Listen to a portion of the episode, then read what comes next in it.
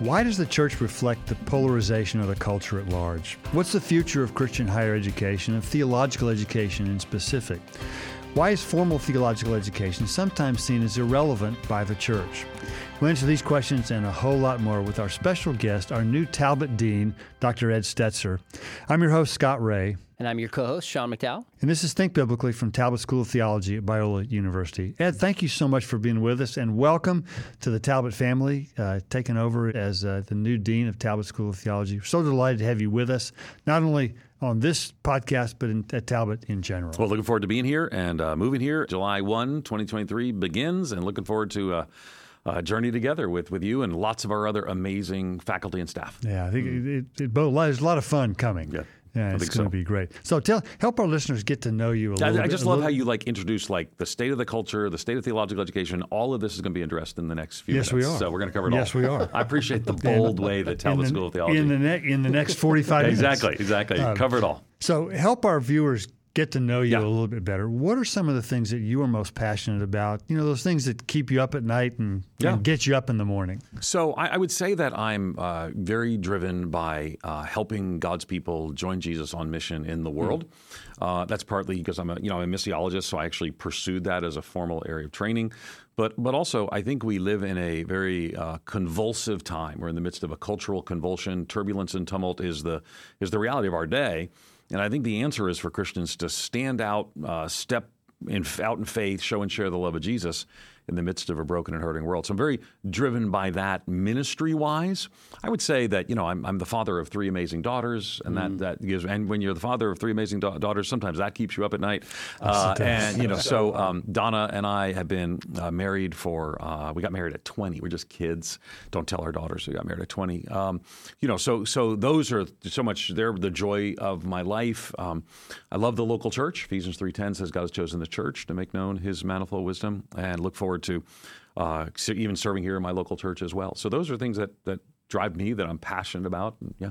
Now, let me just follow up on that sure. briefly. Your, your, daughter, two of your daughters, going to school here in Southern California. Yes, that's true. That's true. One, one's at Biola. Well, so actually. the one, the one at Biola has a funny story. So there are, uh, of course, I have three. One's finishing up her master's degree at the University of Toronto in uh, vocal performance. Uh, uh, when, and that she's the oldest. The youngest, uh, the middle one's at Cal Baptist over in Riverside, and the youngest one, um, we're we're very close. You know, youngest child, youngest daughter, very close to her. But she sat me down. I don't even know, maybe six, seven months ago, maybe longer, and to me and Donna, and said, you know, I, I want, you know, I really love you guys, but but you know, Dad, you're you're at Wheaton and you've got you know an unusual last name, and everyone would sort of know that I'm your daughter, so I'm going to go to Biola. And uh, so so so then. Uh, a few months ago, I sat her down and said, "Hey, we're coming too." So, uh, but you know, so with and, the, and her response, uh, she has uh, warmed to the idea since that initial response. But we're the ultimate helicopter parents, I guess. But you know, in, in our world, you know, I mean, you know, leading Christian colleges and universities, there's a handful, and certainly Biola and uh, is one uh, of them. And I've, I've known and appreciated Barry uh, for for years. We've been friends for for years, and so uh, so yeah. So I, I, I had to remind her too that. Um, you know, it's she's like probably like there are a bunch of other universities as well, but you know, Biola is uniquely positioned, and and yeah, I'm thrilled to be a part of it, and she has warmed to the idea. I'm glad to hear so, that being a McDowell, I have serious sympathy for McDowell. oh, for I your imagine daughter. That's a good point. That's like good I get it. I'm like, oh, you can't escape from this last name. But that actually brings me to what I wanted and to. And you went to the field, though. You went into the same I field. I did. That's a whole nother story. We could we could talk about that at a different time. Uh, but I'm curious how you navigate having such a visible platform because I've seen this with my father growing up. Yeah. I have a decent platform today, live in mm-hmm. that world. Mm-hmm. Your Twitter following, you're speaking. You've got a big platform. How do you navigate that as just as a Christian leader, especially because we've seen a lot of Christian leaders fail yeah. publicly? Yeah. What are some of the downsides of that? Maybe. Yeah, I think I think a lot of it comes down to stewardship. Is uh, mm. how do you steward your um, you know the, the the place that God has put you. And so I hmm. want to steward well what, if any influence that I have, I want to steward well that that that that influence. So so part of that is is how you think about it. And also I don't think that I'm entitled or somehow hmm. uh, special in this sense. I think it has to do with the fact probably that I, I, I entered a field that people um, about three years after I entered the field or graduated, people all of a sudden were very interested in mission, like missional and mission huh. things. And so I, I got to be a voice in some of that space about joining, you know, the church joining Jesus Jesus on mission in the world. I, I would say that um, that there are challenges with that. You know, we're again partly because we're living in a very divided time. People are uh, are mad all the time, and I would say. Uh, you just got to get used to. I mean, you you see the same thing. There are um, you know consistently just people who are unhappy with you. But mm. at the end of the day, I, I want to get up and I want to you know, work for an audience of one. I want to please the Lord. Amen. I want to be faithful to the Scriptures. I want to uh, help Christians live on mission. But I also recognize that that there there's really no there's really very few things you can say that um, that people won't get upset about. So you know. I used to recycle tweets. You know, you have some sort of pithy tweet that you put out five years ago, and you put it out again. And five years ago, everyone was like, "Amen," and now it's like, "Well, actually," you know. And it's sort of interesting. People are just, and you know, and I, I, I occasionally retweet my haters, you know, just to just point out that you know you got. I would say Christian leaders are going to have to get used to the fact mm-hmm. that um, that they're going to be. Uh, if they're going to be faithful, even just faithful biblically, you're going to be a villain in some people's stories. Mm. And the question is, who in, in whose story are you going to be that villain? And again, for me, I want to work as an audience of one, faithful to the scriptures, helping Christians live on mission. Well said.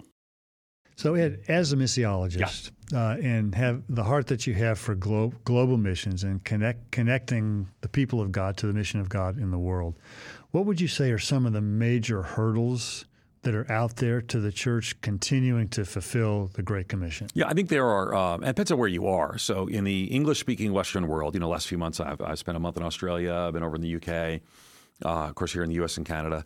Um, I, I, think in the English speaking Western world, there are, there are uh, challenges in the culture to being faithful. And I think Christians are a little unsure now that they've found themselves on the other side of the cultural divide. Uh, in other words, what we hold to be true, what we hold to be scriptural, the world might seem as small minded or intolerant.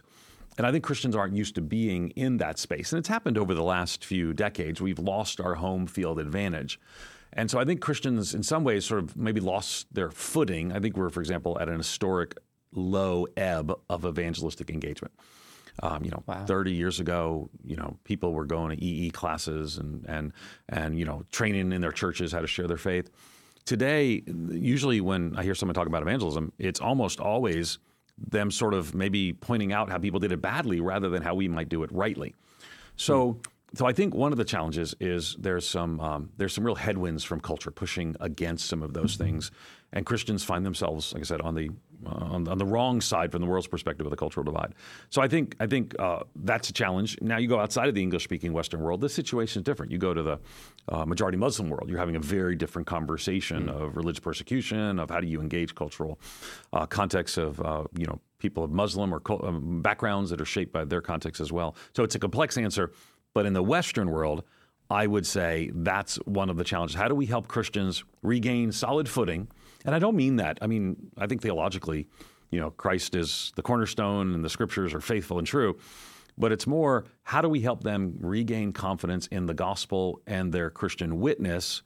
And I would also say, a lot of Christians have kind of um, not done well with this as well. So, how do we help um, you know recognize that there have been diverse ways, and not all those ways have gone well the last few years? How, do we find the way? And one of the reasons I, I came to Biola and Talbot was I like the the language you use about winsome convictions, about you know I've heard Barry Corey talk about a you know hard center and soft edges, and all those things I think resonate well. A lot of Christians right now going to war, and I don't I don't think you can war against the world and reach the world at the same time. Hmm. So I think the question is how do we stand up? How do we stand out? Uh, how do we remain faithful on what are really difficult issues? And and that kind of goes to your question too. I mean, I wrote an article. You know, I just got an email a minute ago from Billy Wilson, the president of uh, Oral Roberts University, one of our sister schools. Hmm. Uh, Billy's a great guy. Um, you know, but when they were in the Sweet 16, I know nothing about sports. I had to Google what it was, but um, this is um, a big deal. It was a big deal. Yeah. And they also got significant pushback to say they shouldn't be allowed to compete. That's right. And so I wrote an article in USA Today um, defending them and, and defending uh, biblical values and, and speaking about what's called the Equality Act and everything, other things. And I got to tell you, the pushback was substantive. I mean, phone calls and angry letters and, and wow. more. So you have to acknowledge that there are things that we, we have to stand for, but how we engage in these conversations really matters to our Christian witness. Now, Christian witness is not everything. You can't base everything you do on witness, on sharing the gospel. You can't you can't winsome your way out of every issue, you know, because right. we care about being winsome. Mm-hmm. But I, but I think finding that balance is a real key thing in the cultural moment that we're in, and I think we're not yet figured that out fully. Hmm. One, of, one of the things that I think I, have sensed just in the last few years, particularly since the Obergefell decision, mm-hmm. is feeling like, excuse me, I'm an exile in my own state. Totally. Yeah. In exile in my own community. Mm. And sharing the gospel as an exile is really different than sharing the gospel when you, well, I like the way you put it, when you have the home field advantage. Home field advantage, yeah. So how, how would you advise folks who are in, you know, maybe, maybe, you know, evangelicals like us who are in – areas of the country that are more hostile yeah. to Christian faith than others to share to share your faith well while at the same time recognizing sort of recognizing the landscape for what it is, right. being an exile in your own community. Yeah, it's funny. People have uh, pointed out to me that I have uh, made a move from the frying pan to the fire when it comes to where you live geographically. At least it's warmer here, you know. It's but but you know you're in very like for example. Um, I think it when, might be it might be a warmer fire. Yeah, exactly. it's like well, but you, like when Roe v. Wade was overturned, it, it, did nothing in Illinois or, or California. So we're right. still That's having correct. to advocate in and around uh, issues of life. We're still in the process of trying to persuade people. Uh, but but what I would say is it is. I lived in Nashville. You know, I'm not I'm not a Southerner, but I lived in the American South for a season. I, I actually was born and grew up outside of New York City. Um, but there is a different feel. You know, the assumption in the suburban Nashville area where I lived is is that you know when you move in a neighborhood, people ask, "Hey, you want to come to our church?" Um, when I came to Chicago, it was two years before somebody engaged a faith conversation with me. Now, a lot of people might have known that I was, but two years before somebody started a conversation mm. with me that was to share the gospel. I actually wrote an article about it. It was an Uber driver, Jane the Uber driver. So, uh, and she did a great job. Um, and so, so what I would say is here we find ourselves perceived by a significant percentage of people in Illinois, California, that that actually see us as part of the problem, not part of the solution as part of what needs to be, uh, we need to move on from, not we need to move toward. Uh, but I think the opportunity here is is that you know in, in, in all across the English speaking Western world, you know I was just um, you know I teach some at Wycliffe Wycliffe Hall at Oxford, and I, my my course is uh, Christianity and contemporary culture. And the reality is, is I think everybody in places like the UK or Australia or, or you know California or Illinois, and increasingly in Nashville as well, that the ideas that are driving the cultural shift are actually collapsing in on themselves. And the whole modern experiment is is failing. And you know, if you had said three years ago where we would be right now in a culture, I don't think anybody would have believed it. You know, remember 2019 making those great you know resolutions and more. But um, but I so I, I think that part of what we have to do is also show an alternative story. So, this is what it looks like when Christians, changed by the power of the gospel, live faithfully in line with the scriptures and their lives are full and meaningful and they they're doing good works and you know they see our good works and glorify our father who's in heaven. But the way they live has proven itself out. And I, I think this is you know and sean i love the work you've been doing. You know you engage often younger generations to to really help them be strong in their faith, so they can mm-hmm. they can live differently than the world around us. I think that's going to be a key future for us. So in places that are more hostile, you know, and and I, I you know you think about, um, you know, I just preached um, a couple of months ago, by the time we're recording this, at a church in Australia, where the um, it's called City on a Hill Church. It's, it would e- be easy to Google, and the pastor there's name's Guy Mason, and a guy who uh, became the head of a they would say a footy club, very prominent footy club in Australia. Huh. Um, that somebody that's, out, that's Australian rules football. Yeah, there you go. Not, there not you go. footy. Yeah, that's yeah, right, that's right. right. Footy, right? Footy. So the guy who becomes the head of this club is the chairman of the, I think, the elders of the board at this church. And people look at the doctrinal statement. The church holds views that are orthodox on issues of sexuality and more. Um, and it's on the and and it becomes the front page news of every newspaper in Australia. And they actually this per, this person gets pushed out of the job. Wow. So so I think that um, we're seeing mm. already in other parts of the English speaking Western world where this leads, and we're trying to figure out how to how to navigate that. But we start uh, a few steps back from where it might be in Nashville, where you say, "Hey, do you go to church? Do you know Jesus?" Uh, here, it might be negative perceptions are the starting point, but the, but Jesus is not done. The Holy Spirit's still That's at work, right. and um, you know, I just listened to a. Uh, hmm podcast uh, time of this recording just yesterday uh, but someone I'd work with, uh, Molly Worthen, professor of history at the University of North Carolina, uh, talking about, and she wrote Apostles of Reason. I'm, I'm using it in a book I'm writing, and she just talked about how she just came to faith in Jesus. She she uh, in in a secular environment, hearing the gospel, J.D. Greear, Tim Keller, and others. Uh, and, and Collin Hansen did the interview for the Gospel Coalition, and we just emailed this morning. Her clear articulation of her seeing, understanding, and responding to the gospel was deeply moving. The fact wow. that secular contexts are growing doesn't mean the gospel can't still be advancing. Yeah. So. Amen to that. Now, wh- how much of that intersects with questions of politics? Because I can only imagine in 2024, we can see the writing on the wall, yeah. how divisive and bitter and all the issues will be at play coming up. Has that been a part of your missiology in the past? How, what yeah. role do you anticipate playing, if anything, yeah. as the elections near? Yeah, and it's tricky because it depends on what you mean by politics. So, for example, mm. I wrote in that USA Today article about mm-hmm. orthodoxy around issues of uh, sexuality. And I specifically mentioned a bill called the Equality Act, which I believe is the greatest threat to religious liberty in our lifetime. Um, I agree. So I guess the question then becomes: Is is that political? Um, you know, I encourage pastors to mm. speak up on issues of pro-life issues. Uh, I I think it really matters. Yet that there are laws right now being debated and being passed. I think it I think it matters how we speak of immigrants and refugees, people made in the image of God, worthy of dignity and respect. So I, I think there are uh, there are realities that are have political ramifications. Now, in my case, you know, when I came to Wheaton, I was the head of the uh, I just came as the head of the Wheaton College Billy Graham Center, and uh, and part of what my job was, you know, Wheaton has this, you had this unique center. This, mm. um, my job was just to help people engage culture. So, um, so I interviewed in 2016. I interviewed uh, major presidential candidates. I interviewed uh, uh, Marco Rubio, who I, you know, I, he happened to go to a, go to a church that I was the teaching pastor at, and uh, Jeb Bush, Ben Carson. I mean, fascinating conversations. Yeah. Um, and and I and I think you know, and I was also I was I mean I was a public commentator. I was at Christianity Today at the time. Uh, a couple years after that, Wheaton asked me to step into a, a dean role, uh, and so I was. I've been the dean, and depending on when this releases, I may still be the dean. I'm the dean until the end of June sure. at, at Wheaton College School of Mission, Ministry, and Leadership. It did lead to a shift because it's less of a public commentator role and more okay. of an equipping uh, and leadership role. Um, so, so, and now, of course, you know, even from here, I've been a dean and a professor at Wheaton College, still head of the Billy Graham Center. But you know, the school here is what I'd say faculty wise, six times, seven times larger. So I, think for me, I'm more. Uh, there's different stages, and you want to be faithful to where God has placed you and the and the voice He's given you.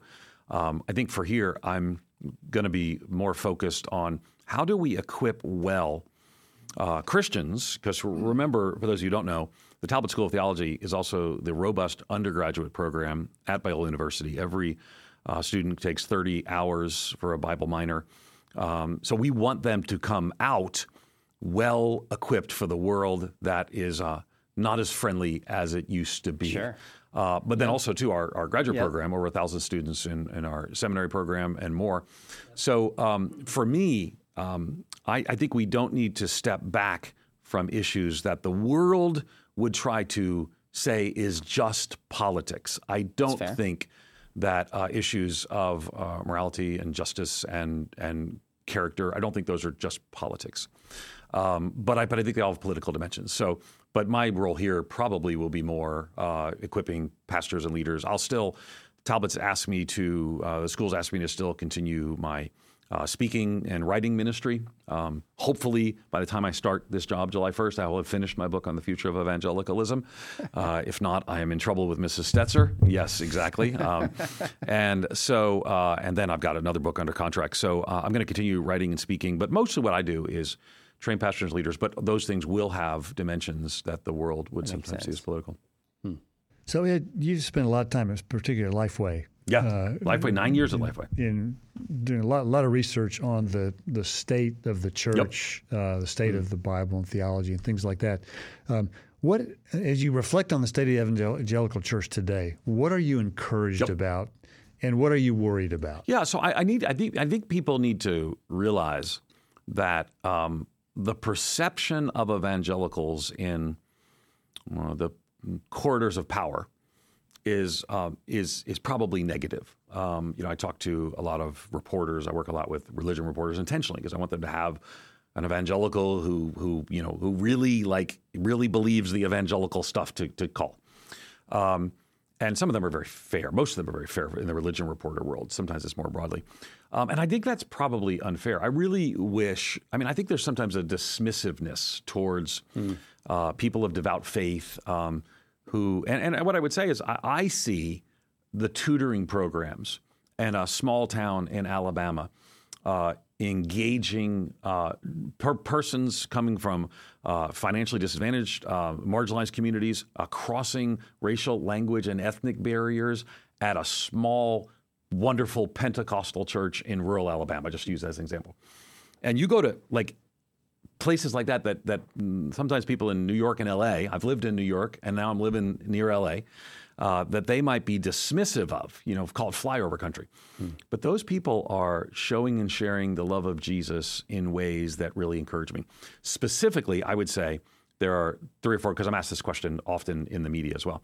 I'm encouraged the future of evangelicalism by Christians who are seeking to live out the truths of the gospel, mm. its implications in their lives. And I see that all over the country. I see that all over the world.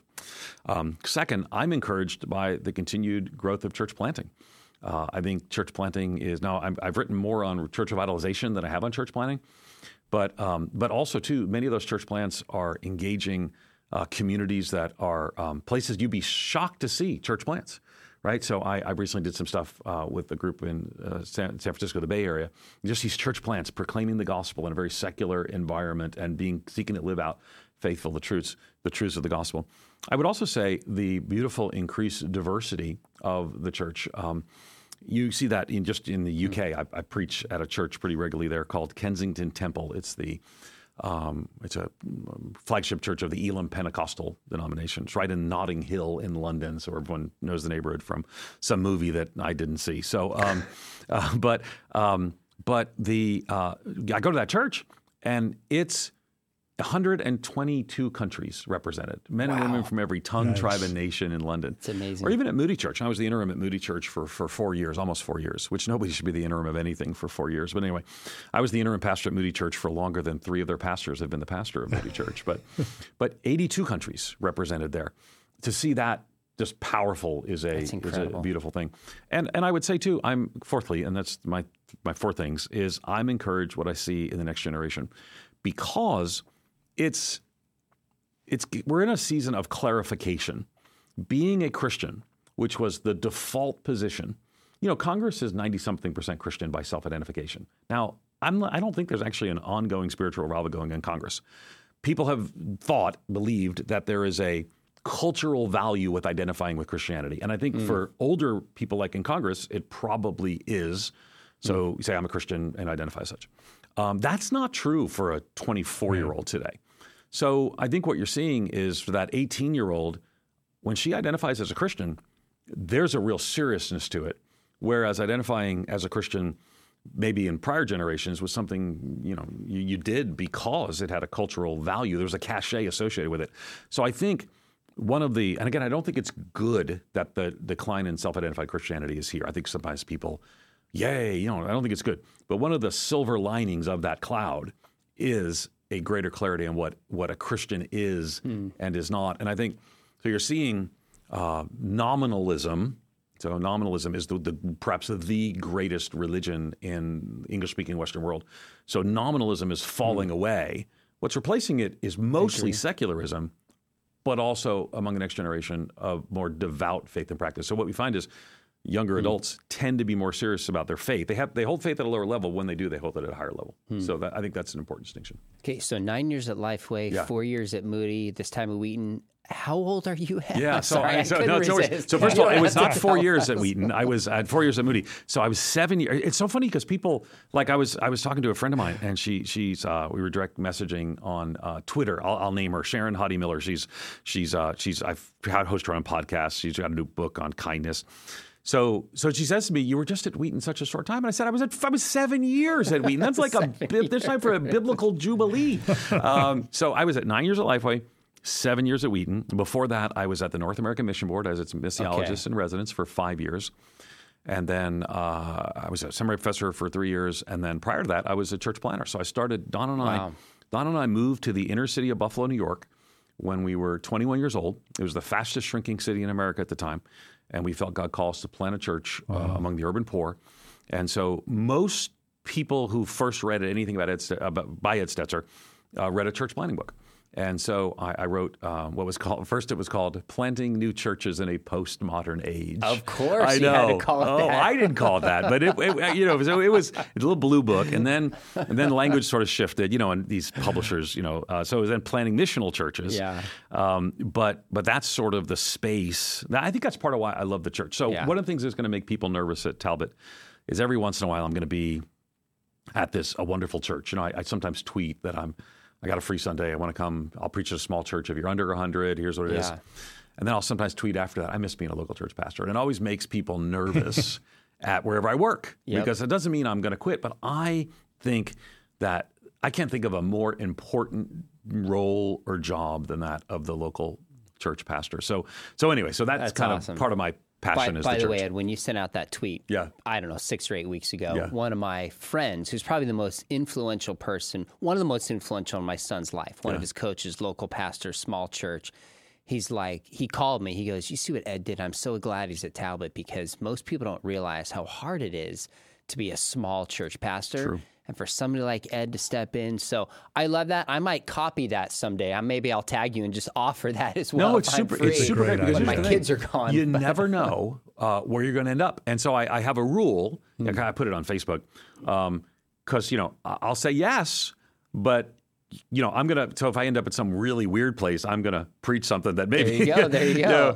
um, but but I've ended up at a. Uh, Japanese background uh, Presbyterian Wow. church. I've ended up at a Interesting. Black um, uh, missionary Baptist church. I, I've ended up at a couple of Pentecostal churches, uh, uh, Southern Baptist church. The most recently was uh, Irvine Harvest Community Church.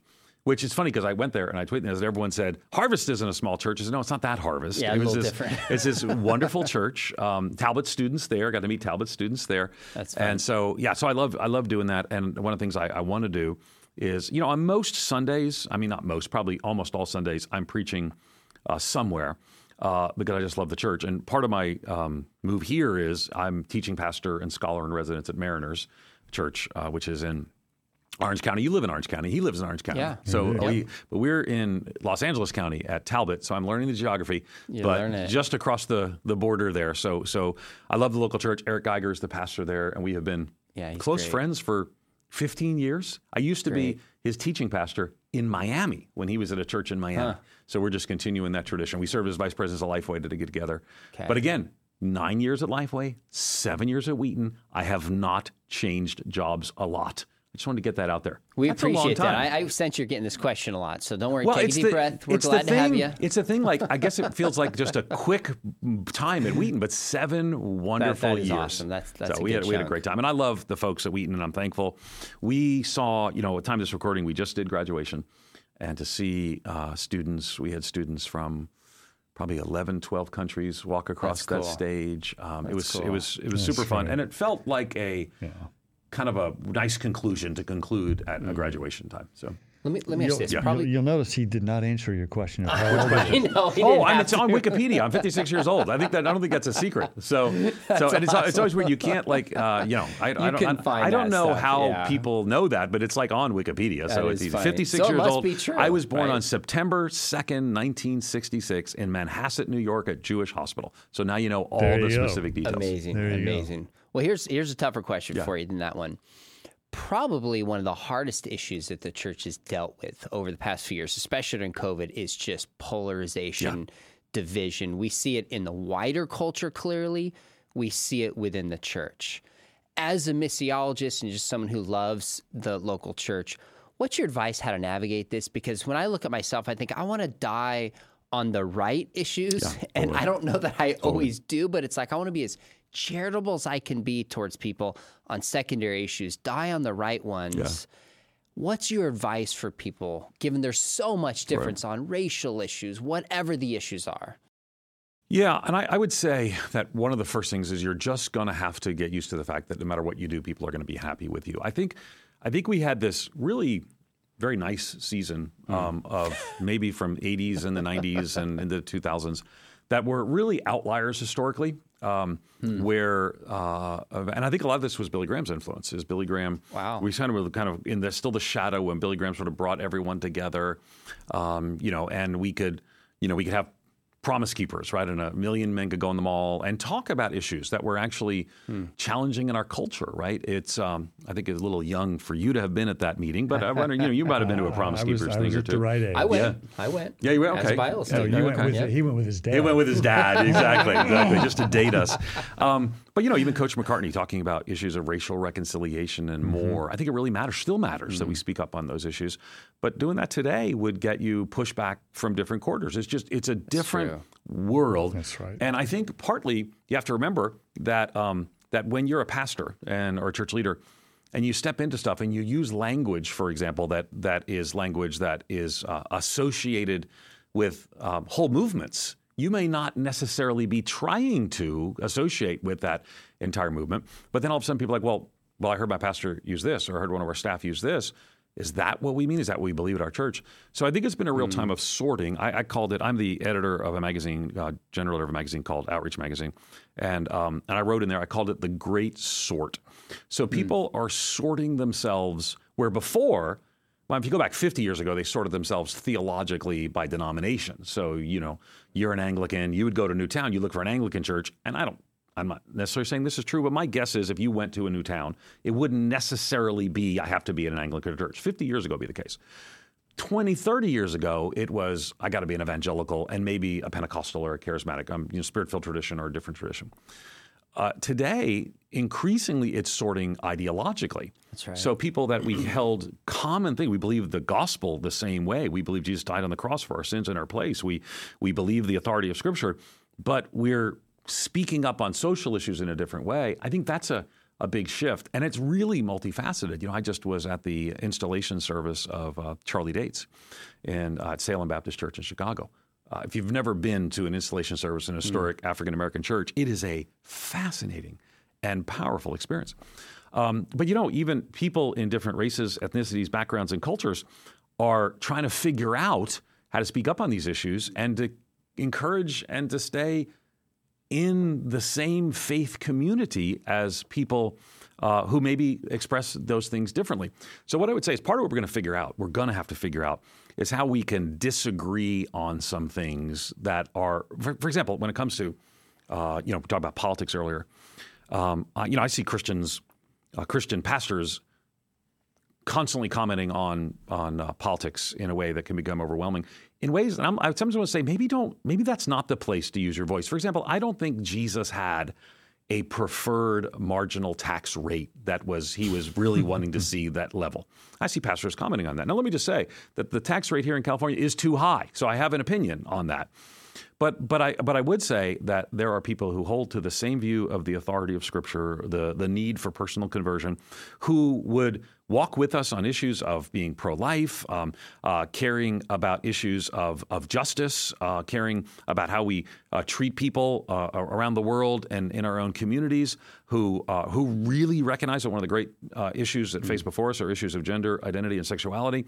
Um, and, and I would just say that maybe we need to acknowledge that we're going to need one another more. However, I actually don't think we're going to see um, cultural convulsions historically have um, we see one in the 60s here in, in the U.S. in the 60s, mm. late 60s, early 70s, late 1800s to early 1900s. Mm. They seem to come every 60 years. Some authors have pointed out, and they seem to take a longer time to resolve then we're we're maybe through three years. Maybe it might be six to eight years. Maybe we're halfway through. So I think our students and pastors and church leaders that I work with a lot are going to need reservoirs of resilience to walk through a more conflicted time. That's a good point. We're going to need communities of support. We're going to need to find ways to walk in commonality with people who share the same view of the gospel with us, even when we may disagree on how to hmm. address some cultural issues. Ed, you've been in Christian higher education for seven years at Wheaton. Thank you. Seven years. How many seven, years? Seven, seven long years. years seven long years. And now you're now you're Thank you, Sharon into, Miller. Seven years. and then you know, you're now into this stretch, at, yeah. starting soon at, at Biola with, right. with, Talbot as an embedded seminary within a broader Christian university. I've noticed lots of observers on the scene just almost writing an obituary mm. for Christian higher education. Mm-hmm. Um, what do you what do you see as the future for Christian higher education, and do you think that obituary is on target or premature? Uh, how, how, do you feel well, about it's, that? it's um, obituary might be too strong, but there's some obituaries. I mean, mm. we're seeing Christian schools close. Uh, you know, sometimes moving online is a you know a variation mm-hmm. of that as well. I think um, I think uh, now again it's it's sort of like preaching to the choir because I'm assuming the people who listen to this podcast believe these things, but maybe we can ask them to join us in seeing the treasure that universities, Christian Union colleges and universities, mm-hmm. are for uh, I mean, the reality is, because you know, I said, you know, to see students come to a Christian college university, see their worldview uh, line up with the scriptures. And again, I don't expect a 17 year old to come in, um, you know, with that, but to see them be challenged. One of the reasons I love the 30 hours here at Biola to see them challenged and to be rich in the scriptures, to engage in theological understanding.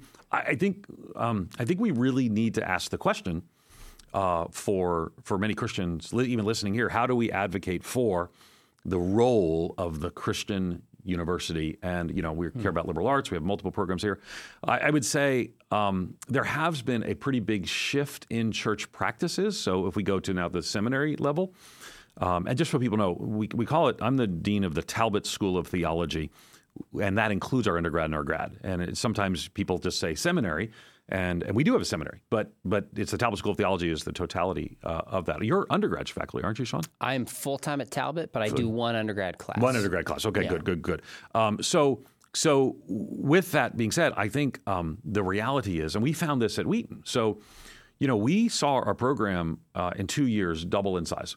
And the reason wow. we did is we wanted to stay close to the church. Now, it's much smaller mm. than Talbot's program. So we had uh, maybe 400 uh, non-duplicating headcount in our program, but um, but in great. the number of hours doubled in size because we created partnerships with um, you know the, the the Open Bible Churches is a wonderful mm-hmm. Pentecostal denomination that that where they send us students as well. We partnered with um, Propel, uh, uh, Christine Caine's organization, and and saw over 100 women go through. And right now we have, mm. I think, probably still 100 women doing their master's degree uh, there. Uh, we partnered with Acts 29. We have a cohort of Acts 29 students going through this together. We have uh, so we so we we intentionally ask questions like, how do we make it uh, accessible, but it's still um, you know Wheaton's a quality education. Talbot's a quality education. Sure. Um, so what what I say to them is, you know, you might come like they might come three times a year and take classes, but they're going to do all the reading and all the writing. We, we don't we don't want to um,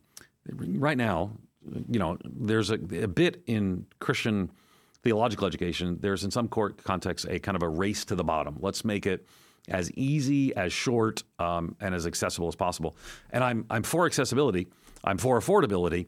But I don't want to race to the bottom to do the least. I want mm. us to, and one of the things I'm passionate about Talbot is to have the robust theological education. But the reality is, a lot of churches don't see that as important like they did 30, mm. 40, 50 years ago. Mm. So I think by providing ways, we want to, re, we really want to invite students to come uh, stay, live with us locally here at Talbot. We have a wonderful residential program. But we also have robust online program. We have we uh, other ways you can engage. I mean, the apologetics program you're in is predominantly online. It is, yeah. And uh, and you know, I was just over at the uh, Oxford Center for Christian Apologetics, and they were talking mm-hmm. about the number one apologetics program in the world is mm. is over at, at, at Biola mm. and Talbot, and I love that. So so what I would say is, I don't think the obituary obituary is written. I think undergrad is in challenging time, but you got to remember too. There's like um, I think I think I'm trying to remember if it's one or two million. It's either I forget which one, but there's like a whole lot less students after That's the correct. pandemic than the beginning. That's right. It's just people said I'm not going to do it anymore, and now we're about to go into a demographic cliff that about 15, 16 years ago people quit having kids, um, and I would just say that on the other side, I think um, Christian universities are going to emerge. I think stronger, but it also we're going to need the the help of churches and school. I was just on on the phone mm. with a with a pastor um, over on the other side of, of town uh, here in the Southern California area.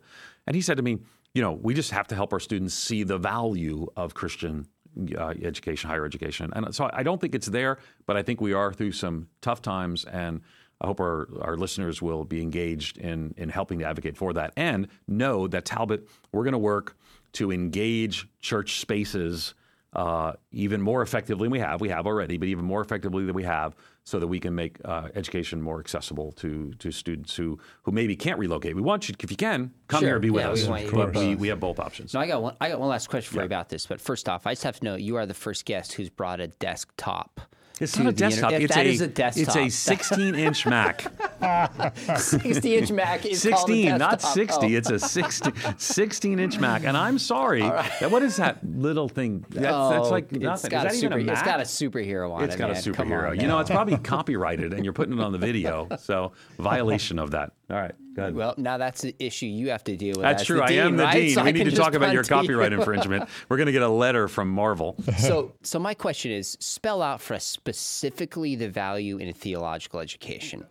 So, you know, I teach in the apologetics program, a subgroup Okay, of that, let me stop there. Talbot. That's all I know is that you teach in the apologetics program. And Fair you're, enough. So, but, but you're in a subgroup of Talbot. Well, I mean, just it's one department. Okay, it's a Talbot, department a at so the apologetics program is a department, separate department at Yeah, Talbot. it's a program okay. within- a program within See, I'm learning as I go. So, So I there use these go. interviews to learn things. Okay. So one of the things that I do is I, I push our program because I believe in it.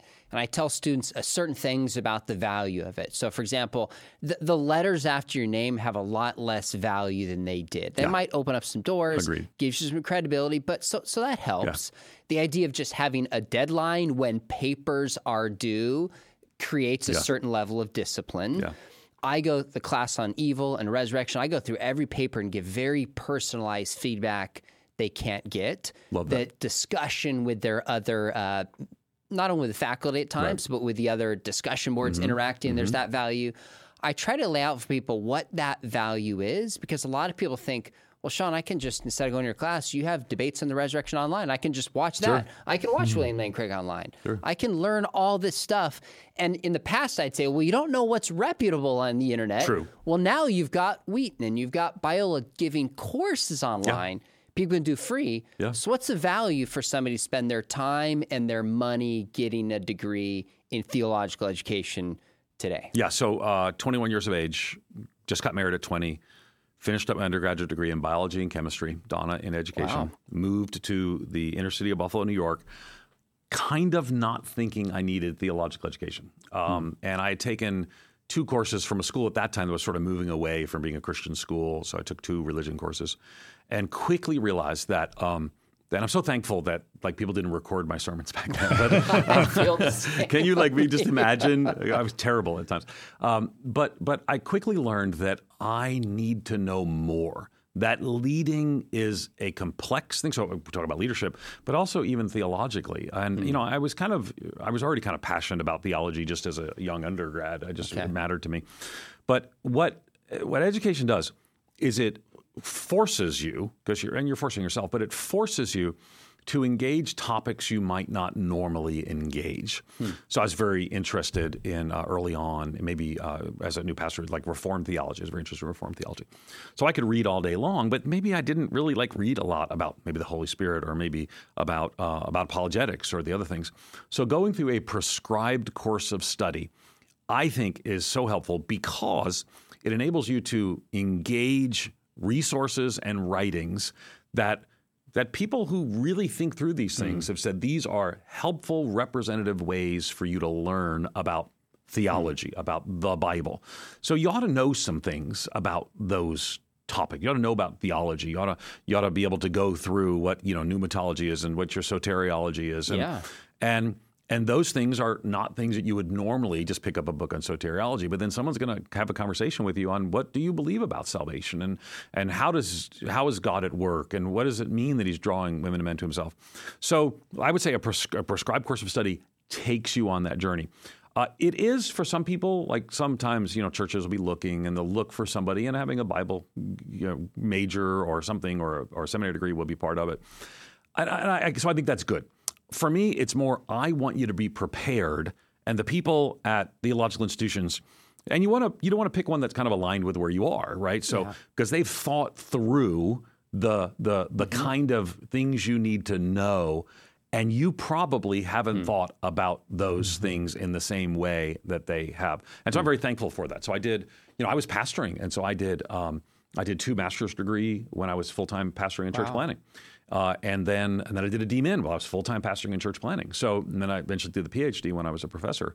But um, so I, I, think that's a, a, big part of it. I would say too, it is an investment, and but it's it also um, when you bring that level of investment, um, and I've seen this with students. You know, when when we have students that aren't vested in their own education, maybe someone else is, is paying for it. Um, they aren't as vested often. So when you're paying for this, you are vesting in this commitment and on this journey. And I want you to know at, at Talbot and at other institutions, right, that we see it as a stewardship. You're you're you're trusting us to steward your time well. That's great. Ed, I think this has been so helpful for us. I think I hope our view, I hope our viewers have enjoyed getting to know a bit uh, of the new dean at Talbot School of Theology. We're looking so forward to having you come and start. Can't wait. And uh, uh, I want to encourage our, our, viewers to be sure and keep Dr. Stetzer in your prayers as he assumes this new role as dean. Keep Talbot and Biola in your prayers as we, you know, we still face challenges. Uh, the head the headwinds of culture are pretty strong here here in California. Mm. And so we'd appreciate you all. And keep... what a great place to study because yeah, you're, exa- you're seeing exactly. where culture could be in some of these other places in 10, 15 years as well. Yeah, we, we've said to our we've said to our friends in other parts of the country, you know, this movie's coming to a theater near you. It's true. It's true. Uh, so we are we're delighted to for, to have you spend the time with us. Thanks so much for uh, all your insight, for the things you're passionate about. We look so forward to having your leadership Thank at you, Talbot in the years to come. So thanks for joining us. Hope you've enjoyed this conversation, uh, and we'll see you next time.